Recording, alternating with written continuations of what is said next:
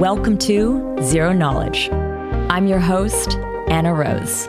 In this podcast, we will be exploring the latest in zero knowledge research and the decentralized web, as well as new paradigms that promise to change the way we interact and transact online.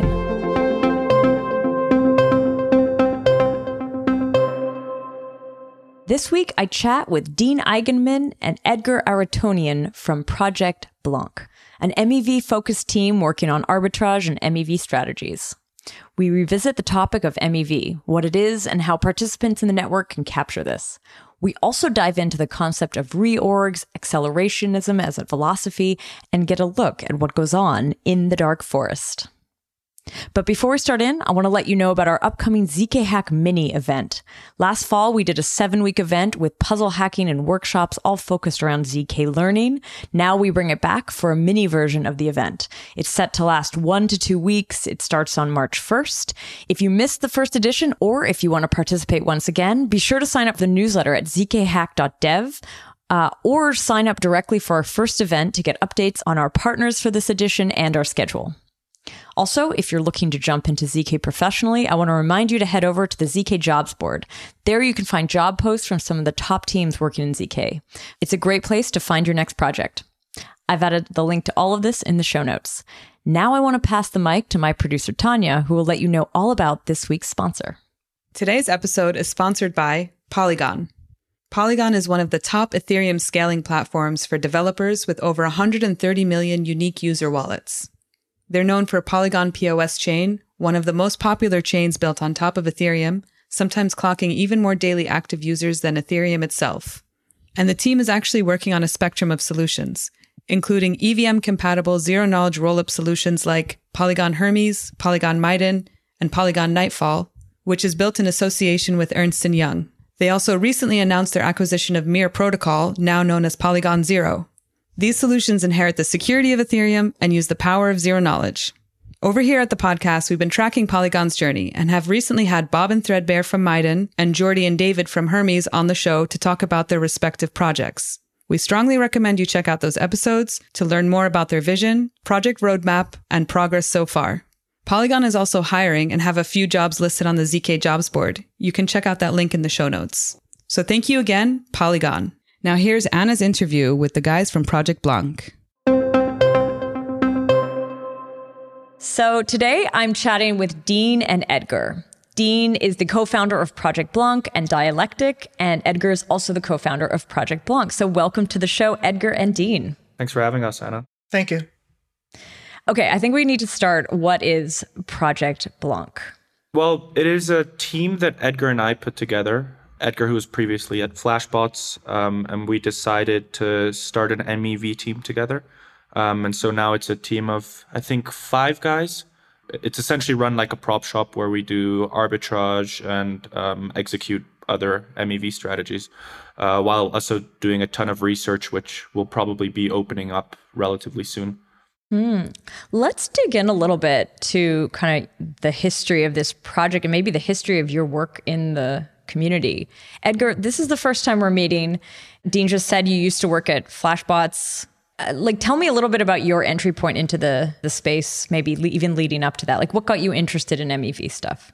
MEV, I think for me started when I tried writing my own arbitrage bots. Okay. And then there's a whole history uh, of work that I did at, at that point, mostly on my own, actually, all of it on my own.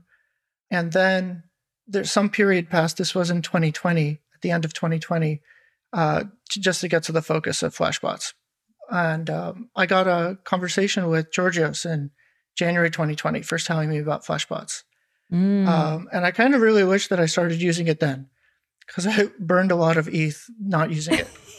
um, but okay. uh, there's a whole bunch of other stuff that happens in between. And long story short, there, around March, I think it was March, I joined uh, Flashbots. Cool. And what were you doing there? Like you sort of said you wished you had been using it, but like were you developing with it? Were you building it out or were you like utilizing it for something? When I worked at Flashbots, I worked on MEV Geth itself mm-hmm. and a research project on SGX. I see. This is actually something I've always had a question about. Like the Geth client, it's mm-hmm. it's like the the Flashbots Geth. What is that? What it's called? Y- yeah, MEV Geth. MEV Geth. So MEV Geth is like it's the equivalent of the Geth client that is developed and maintained by the EF, I guess, but it has some adjustments, something that allows people operating these nodes to actually tap into MEV, right? It's regular Geth with like 300 lines of code added. Oh, really? Okay. So what is Yeah. what do those 300 lines actually do though? They basically control how the block is made. And at the moment that the block is made, if the miner is running Geth as if it was a MEV Geth, Mm-hmm. it checks another transaction pool. Like you have like usually just one transaction pool in the Geth client, but here they make like another transaction pool. The private transaction pool, that one can only get populated by trusted IPs, basically something like that. Mm. And how does that actually like the way you describe it? It sounds very, very like light touch. But what what is it doing? Like, why would anyone use this? What is it actually accomplishing for the miner or yeah, the node operator? It lets the miner make money without having to do anything extra other than use a different binary. Okay. And that's kind of this my, MEV, which we should potentially define for the sh- on the show. And I know it's actually changed definitions sometimes. Like, is it miner extractable value? Is it minimum? Well, like, what's the what's the acronym? The acronym is kind of like um, it's too nebulous now. Yeah. I think it's just Yeah. whoever controls block production. So it originally means miner extractable value. Mm-hmm. It's like if there's some entity that controls the order of execution. That's like the exploit, the, the bribable entity. So, like in the general case, that's the miner. Was there like another word they're using instead of the M in E MEV? I've seen people say validator. That's kind of true too. I mean, Mm. we work a lot on BSC, so it's validators, not miners. So it's kind of interchangeable. Cool. Um, okay, so Edgar, you were jo- you joined Flashbots. You were working on this Geth client. You were, I guess, part of that team. What made you want to switch and start something new? Like, what's what's different maybe about what you're working on now than what you were doing then? Uh, working on the clients is really hard. Uh, but also, there was this kerfuffle in the summer about reorg. And basically, I wanted to step aside to focus on the reorg path and not bring any bad attention to Flashbots. Got it. And actually, I kind of want to maybe later on explore a little bit what that was and what that is. But f before we do that, let's actually hear a little bit of Dean's story. Dean, we met many, many years ago. Uh, I think it was in Zug, maybe No, I think we met in Paris at, e- at the Oh, first yeah. EthCC EthCC. Yes, yes. because that was like my first outing. Dean was so young back then. I think I was 17. Yeah. So you're 17 years old. You're going to your first conference in Paris in this space. What were you up to at the time? So at the time, I was still working in like trad tech in Switzerland, but I was also on the side doing audits together with Matthew Di Ferrante at ZK Labs. Uh, Matt is an amazing security researcher who was um, also part time on the EF security team, and he had started an auditing company. And we got into a argument on Reddit, and then at one point he was like, "Do you want to work with me?" Nice. and so so that's how that's how we had met. Yeah, and then I did that with Matt together for one or two years. At the time, I also joined um, ENS because Nick Johnson was working on it completely alone. Um, and so I, I joined Nick on that. I helped write a lot of the code. Actually, most of the smart contracts deployed now are the ones I wrote because um, I don't know if you remember, remember, but there was a bug in the ENS contracts and they needed to all be migrated. And Nick was getting married while that was happening. Oh. So I um, was handling that while he was getting married. Um, but then after ZK Labs, I joined Status to work on messaging research because uh, they were using Whisper, which clearly didn't work. And so we started designing a, a new messaging protocol. I think you've spoken probably with Oscar before. Yeah, Oscar and Sanaz. Yeah, they were both on the show actually talking about the project VAC, uh, VAC. Yeah, so that was it. Originally started essentially with Oscar and I, It was a research group underneath Status, which has now grown to a relatively large team. So I had left, or I left just as Sanaz joined, I think. Okay. And then I like tried to do my own Web two startup. Let's talk about that. Oh God, Come yeah, on. I, I, I I got sick. Honestly, I got sick of crypto. I feel like Yeah. Being You so rage close quit, to the basically. sauce all the time. Yeah, I, I fully rage quit. Um, I, I think that crypto has like this thing of like burning out everyone who works in it. Definitely. Um, and I was I was pretty faded. I felt like things weren't happening fast enough, and we weren't really uh, delivering on our promises. And so I I had left crypto to try and do a Web two thing, and then felt the pull pull me back in. And now I'm ironically bullish, which is not something that I've ever been. That's funny. Let's talk. I want to talk a little bit about that experience though. So you left crypto, which, you know, we've over the years, I've known people who've rage quit crypto never to return again, and some who took a pause. You were one that took a pause. What did you find kind of on the other side? Like, did you feel when you were leaving, like, I want to get out of this space because it's so XYZ and it's better over there? Or were you just like, I want to build something? I thought crypto was fucking salady, and it turns out the traditional tech is equally salady. um, like, I, I, one of the things I noticed is that also you can't carry over credentials very easily. Like, I think in crypto, if I were to raise money, I could fill around probably in the next three hours. Um, not the case in traditional tech. It's very good to do this though, like to to take the step back and to yeah, like honestly, that it was like an eight month period, and I think that was probably one of the most like important growth periods outside of the stuff I've done in crypto. and it made you want to come back. So you like after that experience, you actually wanted to come back into the space and now you're excited about it.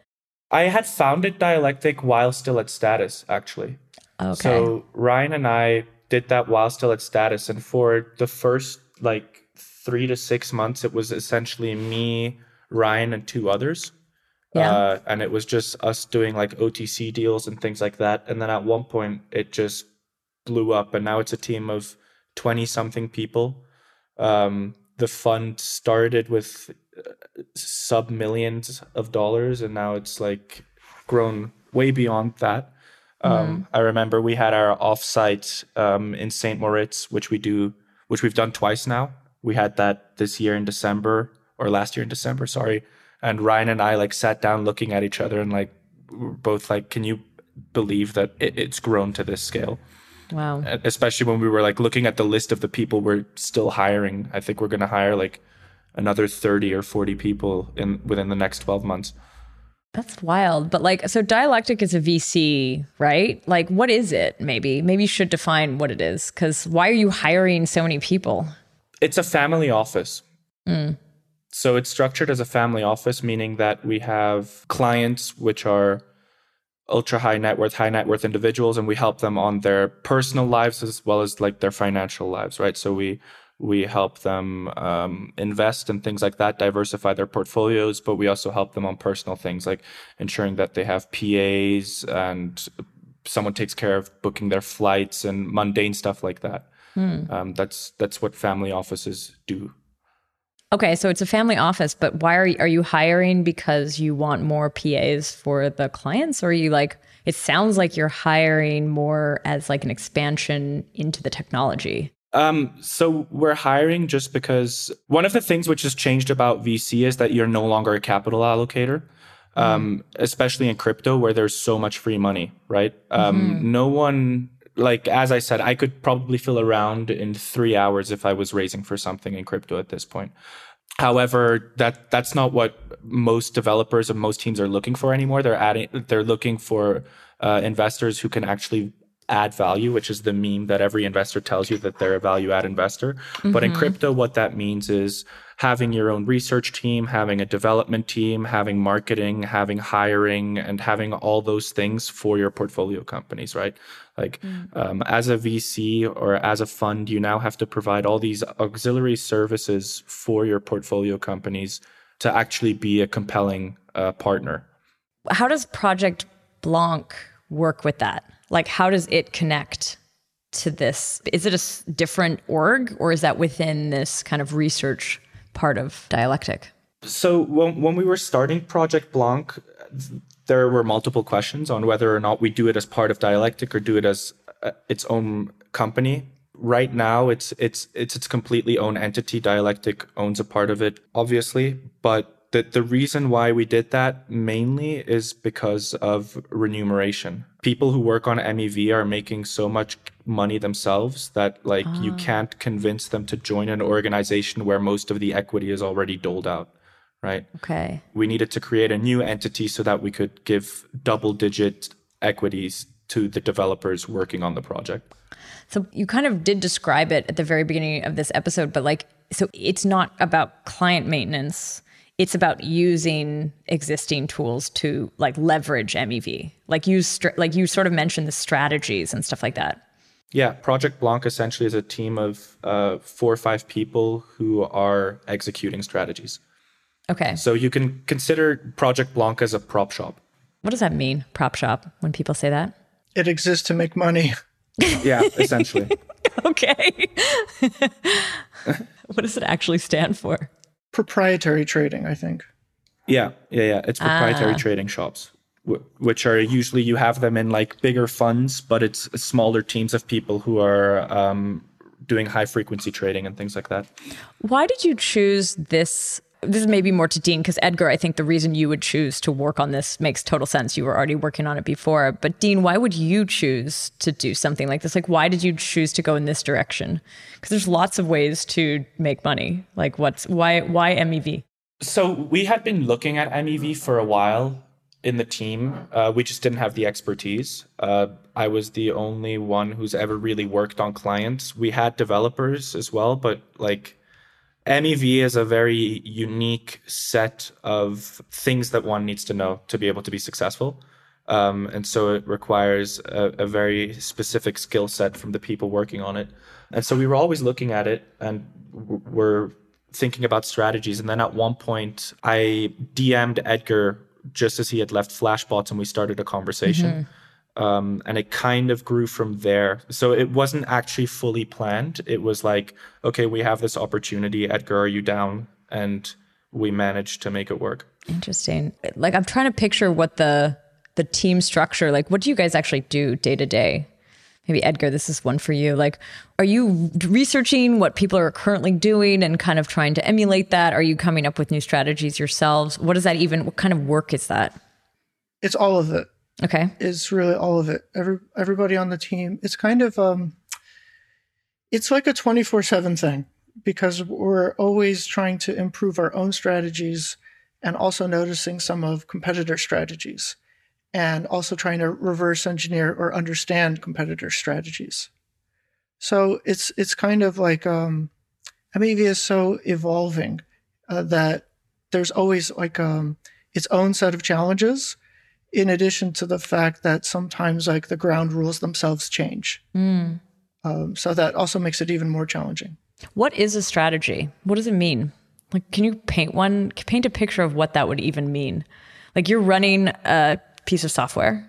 How do you run it differently? Well, I mean, like let's say a strategy is sandwiching. Sandwiching is one MEV strategy. I, I Okay. think most people They will know, that about. one. Yeah. Right. Somebody makes a trade and you want to make sure that the trade will go off at the worst possible price for the person who does the trade because you'll be able to skim off some of that kind of diff. Hmm. So that's one strategy. Liquidations could be another strategy, but there's more like granular levels too. Like how do you go about doing that sandwiching? You could be like, let's say a sub strategy could be like sandwich the sandwicher. Oh, wow. Right. That starts to sound more fair than just the sandwich strategy. Yeah. Yeah, yeah, exactly. Well, there's always a bigger fish in the mempool. uh, so uh, that's kind of what, what I mean by strategies. Like, but how sophisticated are they? Like, are they sandwich the sandwicher? Or are they like, are you altering parameters? Or like, I'm just kind of picturing, like, what do you actually do to even to make these strategies happen? What are you doing?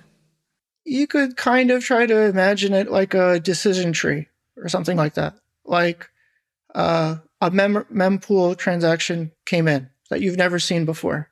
So, like, what do you do with it? So, some parts of it you start to like analyze. Let's say, like, some sanity checks, preliminary stuff. And then you can start deciding what do you want to do with this transaction? Do you want to run this transaction?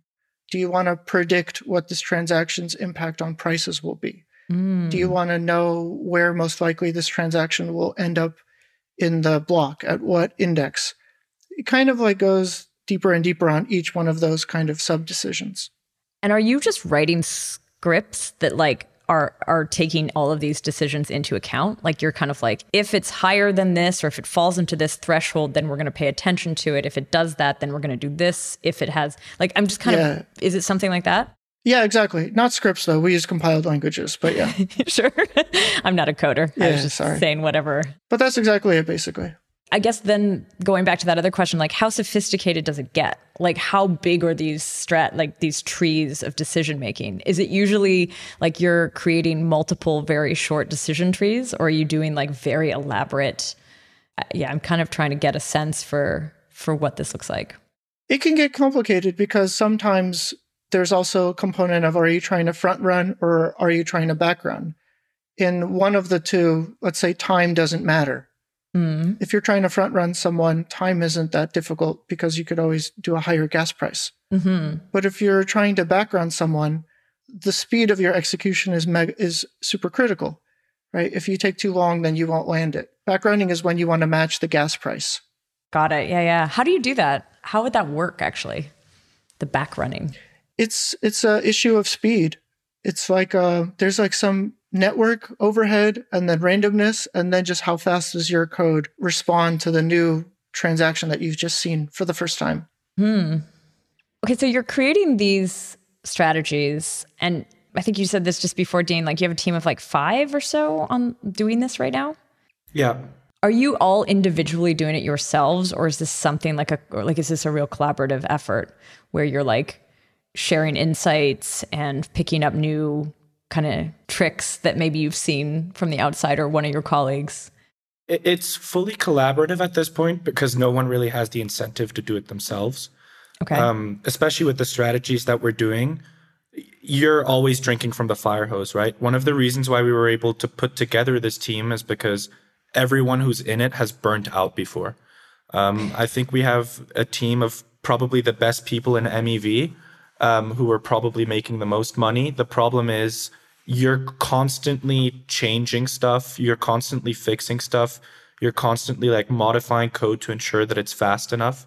And so you're never not working, right? Like our Telegram chat, which we have together, is 24 7. Someone is like updating code and writing in it that they've changed something. Is it a single repo then? Is it like you're all contributing to the same thing? It's not that you're individually creating your own strategies. It's like this is one joint effort. No, we have a parallel effort because a lot of MEV is creativity. And having that kind of creativity, you need to give some kind of freedom. Mhm. Uh, and so we actually have three parallel bots basically in, in some state of production that are always being tuned and tweaked because sometimes we might want to scratch an itch on some idea, right? Adjusting a bot is not like that easy usually. Uh, you know, moving things around it's very hard to know if you move something around and it doesn't cause a mistake later on. Mm. So we have multiple approaches, and this way people can maintain like this kind of new cr- blood of creativity always, but also that we can share and funnel pass through ideas that um, are maybe aren't good ideas. Because like once you get an MEV idea, you have to build it, hmm and that takes time, right? And I mean, it's if I'm building this idea, I'm not building another one. I don't want to tie down a teammate on that. So we, have it. It's like it's very collegial.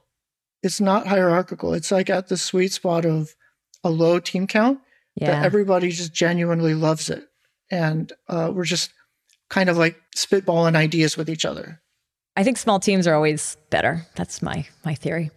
But uh, are you when you're building this thing like where does the capital come from? Like are you cuz you sort of said this before like each of you could be earning a lot on your own. So is this capital that's contributed by the participants and creators of the strategies or is this like you have existing capital that you can do things with through this.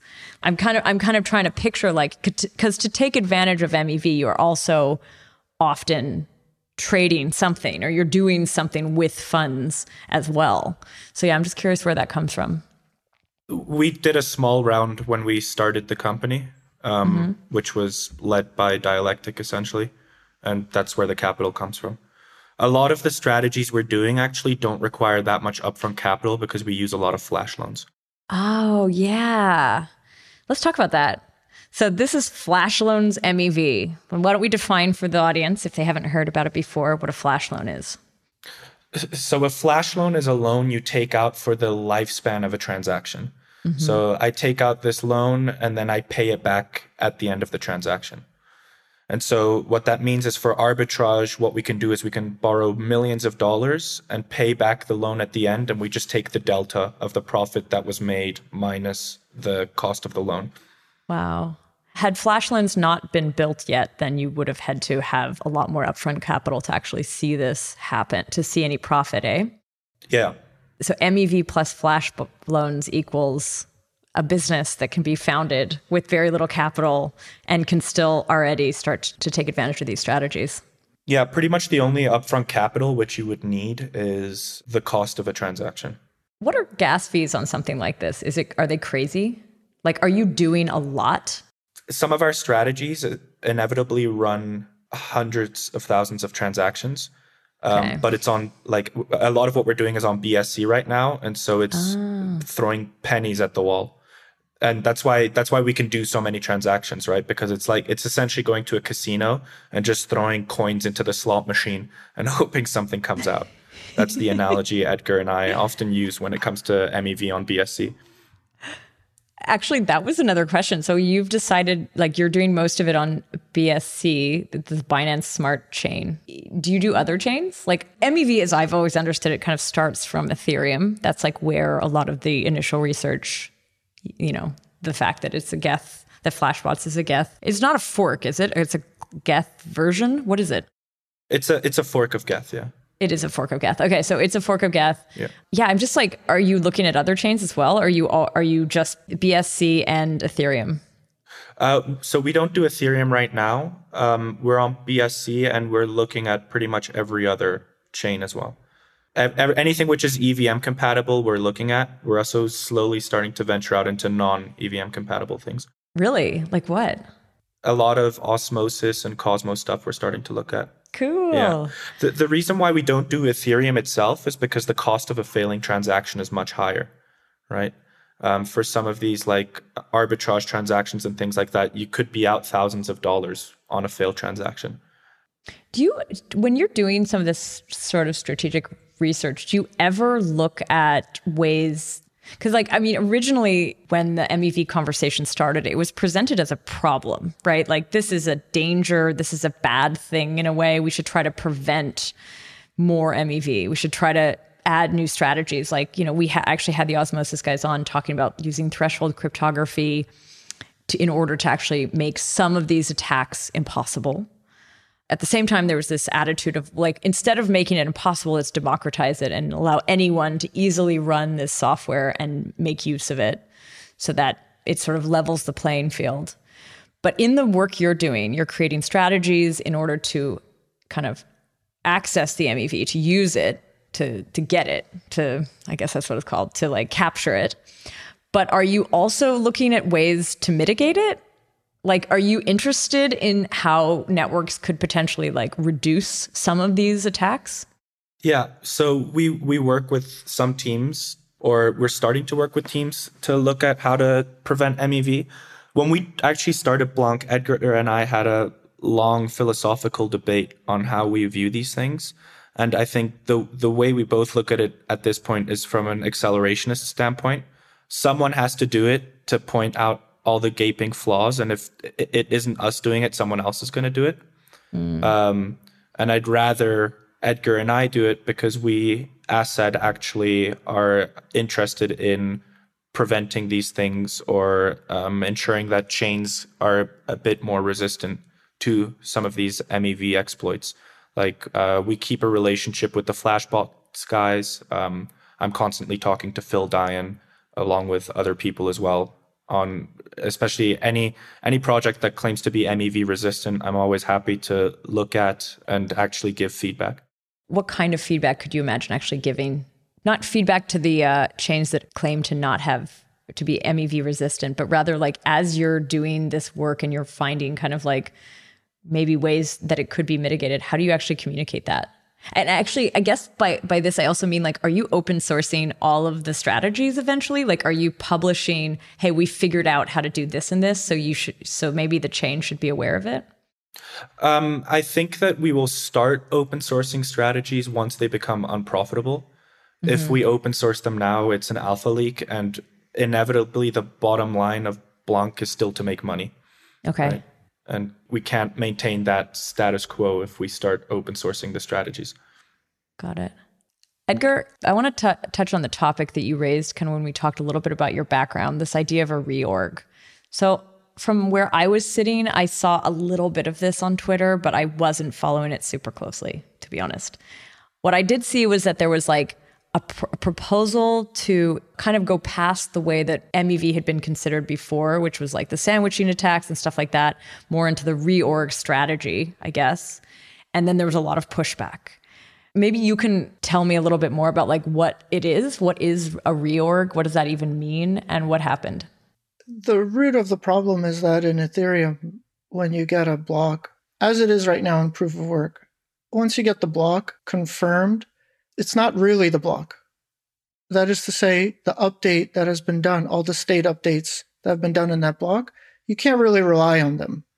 Hmm. But we all kind of do rely on them. Everybody likes to have fast transactions, right? Like um, people in the ETH world don't really like the 15 minute or the 20 minute Bitcoin block time. Mm-hmm. That's just not usable for smart contracts. So to get the faster block time, there some compromises have been made, let's say, because like computer science is all about trade-offs. Mm-hmm. And one of those trade-offs is that after one block in proof of work, Ethereum is is accepted.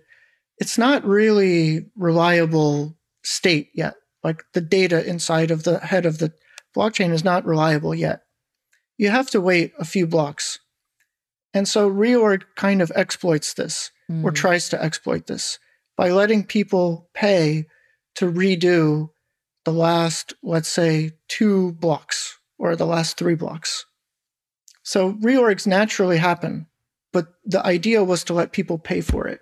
Is that something that is happening actually all the time? Reorgs happen all the time naturally in uh, Ethereum, in okay. proof of work Ethereum. Do, do reorgs actually happen on other systems? Like, is that something that is just common to all proof of work blockchains? I mean, you you sort of said like Bitcoin doesn't potentially, so but it just makes it very very slow. No, Bitcoin also had reorgs. It's just that with the longer period of time that you wait, the less likely someone can pull that off. Rather, less likely a reorg will happen. Mm. The reorg issue is because it's like it just physically takes time for a block to propagate around the world to a sufficient number of the uh, hash production power, mm. or depending on the chain, maybe it's validator power, something like that. So because of that, you have this issue where sometimes you might have competing versions of reality. And that also happens on BSC, which is a proof of authority network. But they also have reorgs there too. So tell me a little bit about how you would create something or some sort of piece of software that would actually like use that.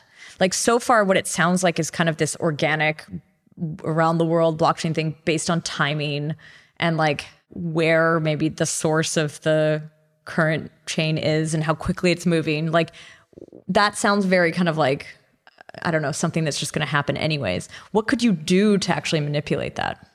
So I start, I worked on basically the, the MEV Geth, how MEV Geth manipulated the production of the block. I just mm-hmm. extend worked on extending that part to where there would be, let's say, a third transaction pool, which takes proposals to do a reorg. Ah. When the Geth client, when MEV Geth runs code that makes the block, it basically has like a conditional or something that will say, hey, will I make more money from redoing the last three blocks? Or will I make more money continuing as I was? Maybe just can you explain like how multiple clients would actually respond to a call like this? Like do they all agree to it? Is it something that's proposed and then accepted or is this something that's automatic? So that part required a little bit like more extra coding because mm-hmm. i ran into some issues of having to create some kind of coordination between the miners because they would have to build on my fork of the chain. Like if i created a reorg yeah. Ethereum is like it decides which chain to pick by being like the greediest chain. Mm. It's like the mm. heaviest chain. Yeah, the longest. So I need other people to keep building on my chain. So if if I can get the next miner to also keep building on my chain, then I need to coordinate that kind of stuff. Like how am I going to get that message across to them? So I started to have to extend like the P2P protocol just slightly, just like little things like that. Mm. But there was like an issue. I'd have to go like backwards in time to then promise more money than what a competitor could have done already future in time, kind of. So it became a little bit of a mind bender. And is this something that you actually specked out completely, or was this just like some space of research that you were starting on? No, I got quite a few commits in. And that's when I I ran into massive pushback around the same time that I also had the technical problem of how to communicate to the next miner to keep building on my reorg chain because I wasn't going to start out with like okay. all the hash power, right? Although I did have some miners agree to run my code, it wasn't going to be enough hash power to do it on demand whenever I wanted. So I needed to have some kind of way to have other miners join the collusion. And you didn't get you didn't solve that point when the pushback had had started though? The pushback had started like immediately. It's just that like when I got to that technical problem, the pushback was like at its zenith. Yeah. And so what kind of happened? You got people started to get really angry that you were going in this direction basically. They were angry that you were incorporating this. It sounded like people felt like it was kind of heresy, like you should never suggest such a thing, that it was kind of against Ethereum or something. They got all bent out of shape and nice people became mean and people who said that they'd be friends just disappeared. It was just surreal because to me, it's still like some open source project. But I mean, obviously, it's not. People have put in so much money into the Ethereum world. And truth be told, if reorg was successful, then the smart contract, the dApp experience that you have would definitely suffer. Like you would have to wait for quite a bit of time, and probably no Uniswap trade would succeed. Um, you know, everything would get undone mm. and then redone and then undone, and it would just it would wow. be a race to the bottom. So, in the end, did you decide to abandon that work? Did you walk away from it, or did you evolve it into sort of a different direction? So, Vitalik wrote me a Telegram message that changed my mind. That and a few friends from Flashbots, but he basically was saying it would be really crappy to poop all over the work that the smart contract dApp devs have been working on for the past two, three years because they truly believed in blockchain. Mm. And to like really like crap all over their effort because like the foundational platform that they use would not be usable, it would be really mean. It would just it would just be like it would be friendly fire I think, because mm. I do mm. believe in blockchain. I want it to succeed. It's strange that it came down to like one c- contributor's decision to go in a direction because like so you decided you don't want to do it or you you would potentially like change course but like could somebody else do it what if there was somebody who's just malicious towards ethereum could they not develop something like this that always kind of like struck me weird why is it that something i did i'm just like nobody causes so much like issue because the blockchain has been around for uh, five years, five, six years, Ethereum. Somebody could have done it. And while I was researching it or in my prep work for it, I found some material from like years ago, like literally like year or one or two years after Ethereum came out, talking exactly about this issue. And then I had a few people DM me on Telegram telling me that when they were close to the EF, they mentioned these issues. I don't know. I think when people get threatened, it's better to put your head in the sand and not address it, especially if there's like such a euphoria in some like collective vision. You know, it's like nobody wants to hear bad news. Yeah. Um, like that's just one aspect. I think the other aspect is like it's not easy to code up Okay. It's very difficult to code up correctly because if you mess it up, then the miner has lost money. Mm. And the miners are risk averse. You know, Flashbots kind of normalized the miners running forked code. But before that, they were super wary of something like that.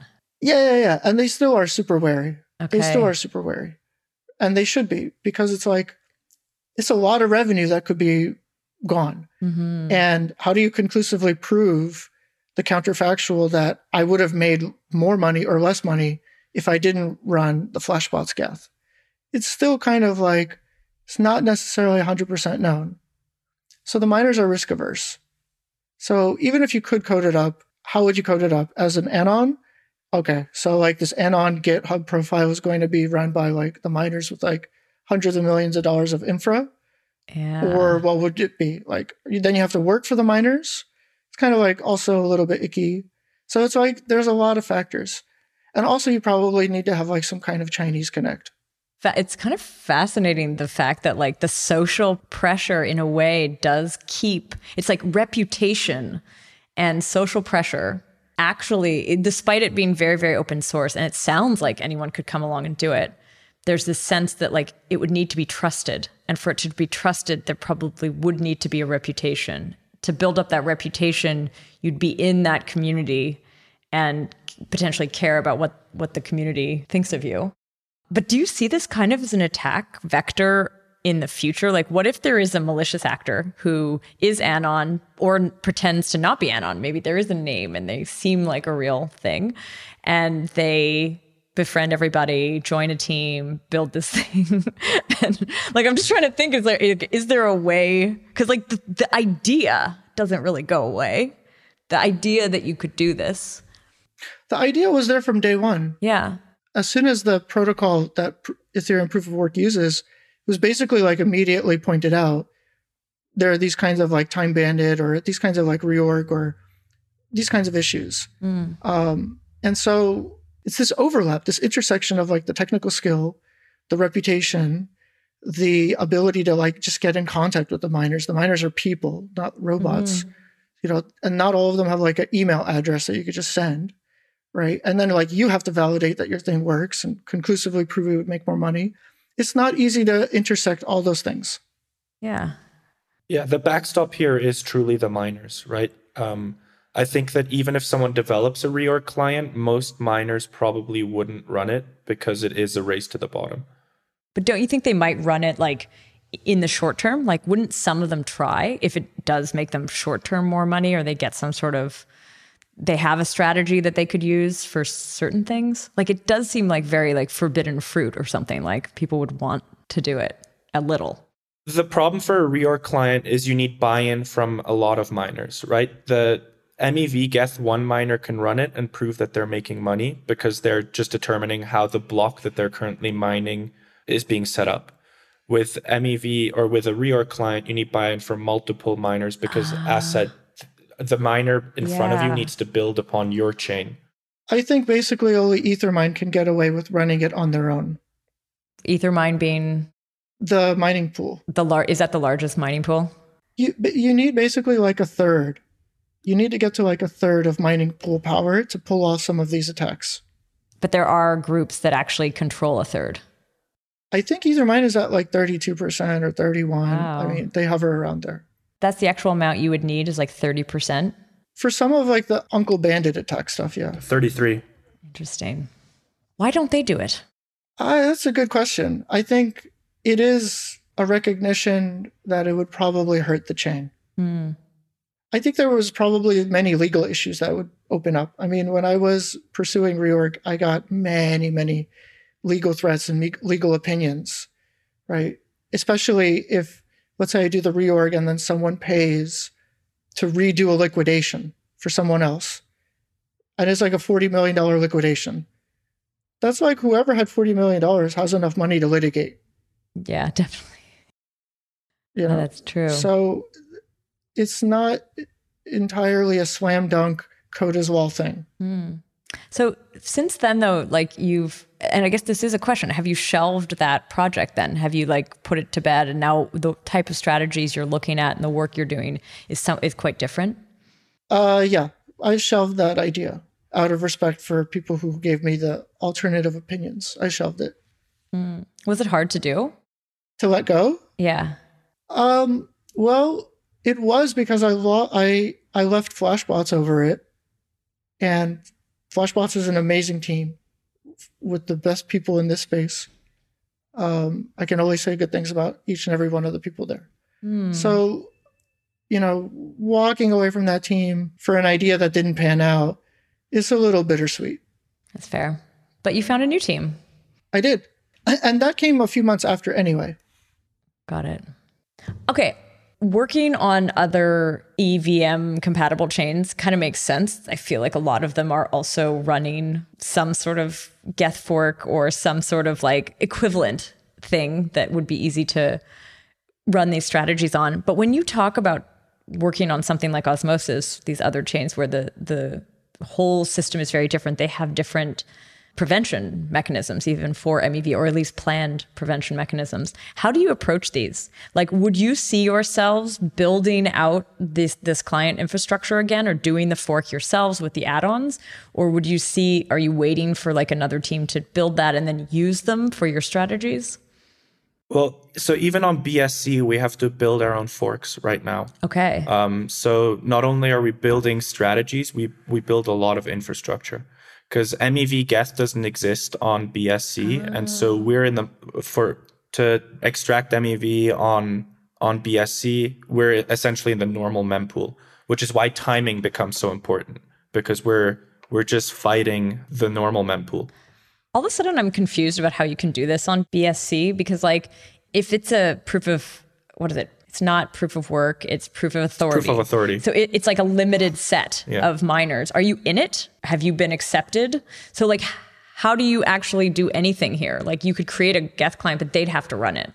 we need to really efficiently send transactions to the validators, which means that we need to try and figure out where validators are and things like that so that we can we can reduce the time span from which we see a transaction to getting our response to a validator. Oh. And so uh, it's an interesting game because it's micro optimizations, right? We're optimizing for the nanosecond there because we just need to get transactions onto the network as fast as possible. And uh, where do you live in that game?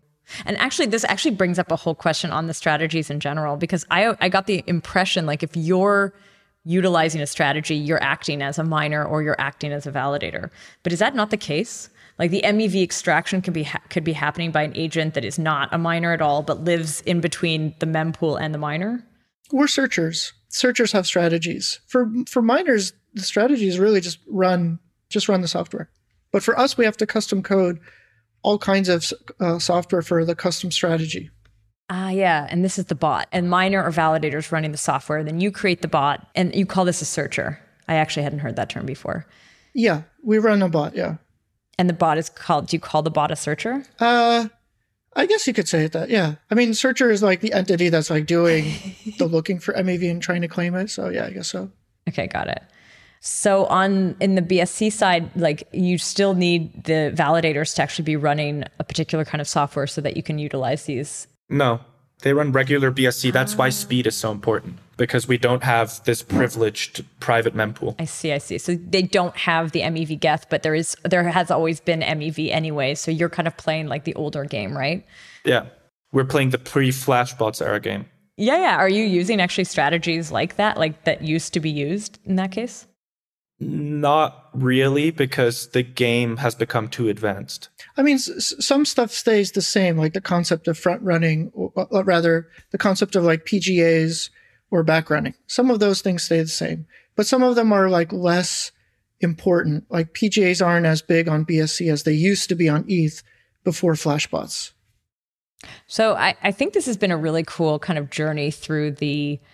I, I realize in this conversation that I I understood what what the research work on MEV was roughly, but I didn't actually know as much on how it would be to like like use it, what the games being played were, who the people, what they're doing, how they're actually using this thing. So I think it's been really cool to kind of go through this journey with you both.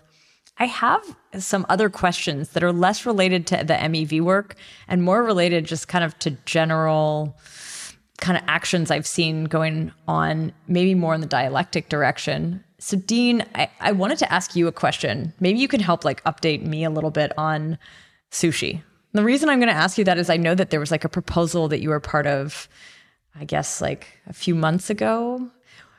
What's going on with that project? And are you related to it? Were you working on it? Was there some connection there? So, Ryan and I have been close to the sushi team since the beginning. Mm-hmm. When there was that rug pull that initially happened, we had reached out to Maki back then already and offered our support. And so literally two hours after after that rug pull happened, we were on a call with Maki to like discuss next strategies and things like that because we were we were very bullish on the idea of sushi, mm. and so we've always been close to the d- team. Obviously, Joseph DeLong, who was the CTO for a while, is a is a very close friend who I worked with prior to Dialectic already while I was working on ETH2 clients and things like that. Um, so we've always been close to the team. One of the flaws which you're starting to see in sushi is one of the issues that I wrote about, I think in 2017, 2018, which is that DAOs without any hierarchy, I don't think they work, mm. right? Um, and the problem that happens is that there's no accountability. Um, no one feels responsible for anything. No one's truly in charge, so it's hard to delegate and things like that, right? And and these flaws were starting to to show up in sushi, right? Um, a lot of the core developers are very unhappy with what's going on. They're not being compensated fairly and things like that. And the proposal was actually twofold. First, we wanted to restructure the DAO and create a hierarchical DAO with different sub DAOs, which are for the various projects that sushi does and for like different roles uh, along with changing the way the compensation structure works. What actually happened in sushi? I think a lot of people from who maybe weren't closely monitoring the chats like were kind of surprised when joseph stepped away in general and then your proposal kind of came after that. But what did, what had actually happened? I got a dm about four months before that mm-hmm. which to the was to the tone of we're all going to quit unless this gets fixed. Ooh. We were taking those four months to try and figure things out and organize the DAO, which was quite a challenge. We were hoping that people don't leave in that time frame, and I was on calls every day to convince people not to end up quitting. Sadly, that ended up happening. I think sushi, if we've learned anything, will probably survive. It's just now a harder challenge to organize it completely. But I think sushi is going to come back stronger than ever. But are you still involved? Um, not as much as before. I don't know the new or the the current leadership as much as I knew the other one, mm. and I haven't had much time recently. I'm I'm hoping to get involved again soon. I think uh, sushi is a is an incredible uh, experiment. Totally. Um, when it comes to like some of the crypto ideals. And so just for that sake, I, I love being involved. It sounds like, I mean, this is, we know that this is the place where a lot of experiments are happening. This one's DAOs, MEV. Actually, are there any other topics or spaces that you're exploring right now? Maybe within uh, Project Blanc or within Dialectic, other kind of paradigms that you think would be a great place to start experimenting? Uh, I, I, mean, we're doing a lot of interesting things at Dialectic. I think one of the things that amazes a lot of people about our team is how developer heavy the team is. Mm. Um, so, like, one of the things we've built internally is a completely automated, uh, stable income fund. Ryan and I, when we started Dialectic, were heavy yield farmers.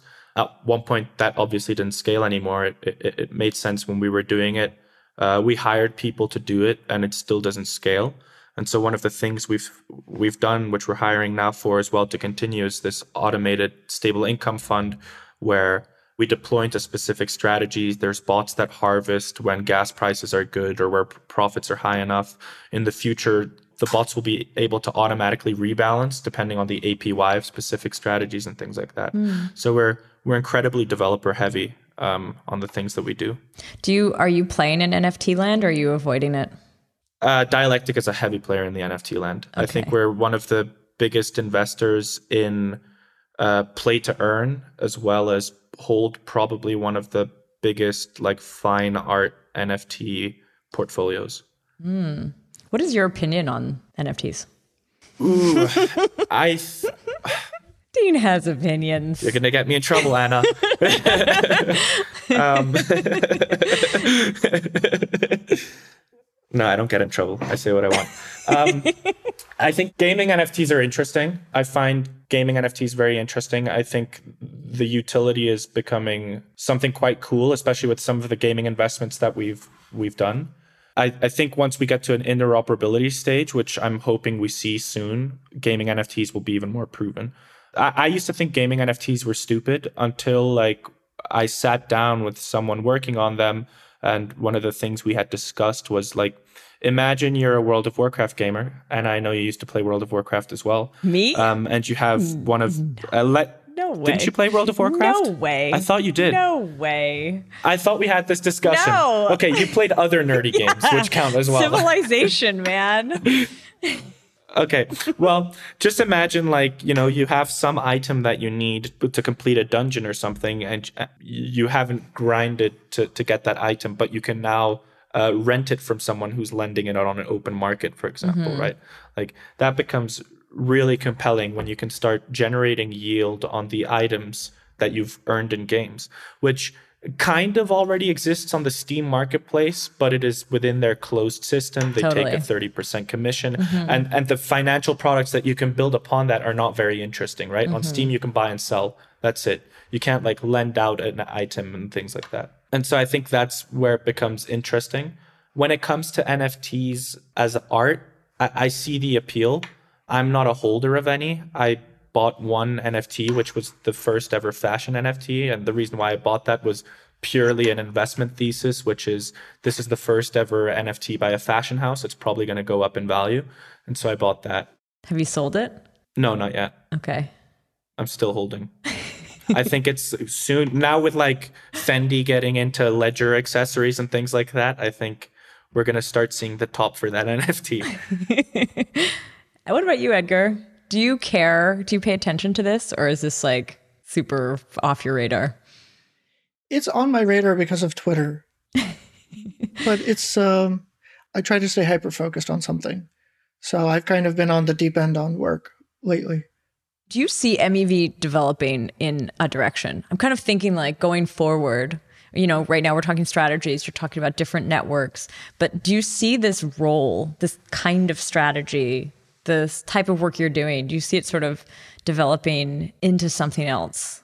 I think it will stay. I think it will evolve. I think it's going to get more nuanced and complicated as real L2s come online, as interchain things become more reliable and robust. Uh, it's going to get even more creative and complicated. Once you bring on these other chains, is there actually like MEV arbitrage between different chains? Maybe this is completely silly to even say, but like, is that something that i- it exists? Yeah, that's totally something, right? I mean, it's just when I do arbitrage between two pairs that are out of whack, the fact that the two pairs are on the same chain is kind of like implicit. It doesn't matter. It doesn't, right? It doesn't have to be on the same chain. They could be on different chains. It just makes that like all that extra code that has to deal with that nuance become more nuanced and more complicated. Interesting. Cool. Well, I guess it sounds like a space to continue to watch. I think you're right that like as L2s and all of the multi-chain communication kind of comes online, it's going to be total wild west for a bit longer at least. Is there an end game to MEV? Like is there sort of a point where all the strategies are filled out and like there's sort of a standard? I mean, it's like an equilibrium. Like the equilibrium for MEV is when all prices in the markets are balanced, let's say. Like there is no arbitrage. Okay. There's no DEX arbitrage. All the prices are perfectly balanced. Yeah. It's kind of like that uh, econ market efficiency theory or something like that. Like it's trying to trend towards that. But not all MEV is like DEX MEV. Some other MEV could be like a liquidation that like nobody has put in the trouble to code up against because it's like some weirdo protocol. Another MEV is like you have a, a smart contract that exposes a way to talk to the rest of the world in a way that it wasn't intended to, and nobody has claimed it, right? Like that's not Mhm. going to trend towards equilibrium unless someone finds it. It, it depends on where and what subset of MEV you're targeting. Some of them trend towards equilibrium, some don't. Cool. Well, I want to say a big thank you to both of you for coming on the show and sharing with me the work you're doing, letting me ask all my dumb questions about MEV. Really appreciate that. You can tell it's not a thing I've studied much, but I really do love kind of checking in on how this is going, what's happening, and hopefully what's coming up. Thanks for having us, Anna. Thanks, Anna. I used to listen to the ZK podcast on 1.5 coming back from Mountain View to San Francisco on my commute. Really? Yeah, it's a real pleasure to be on this show with you now. Cool. Dean, are you going to say something nice? Uh, thanks, Anna. Hey, I listened to your podcast. All right. Otherwise, I wouldn't have known that Oscar was on. true, true, true. I'm just kidding.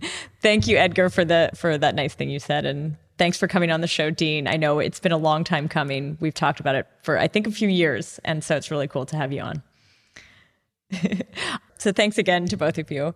I also want to say thank you to the podcast producer Tanya, the podcast editor Henrik, and to our listeners. Thanks for listening.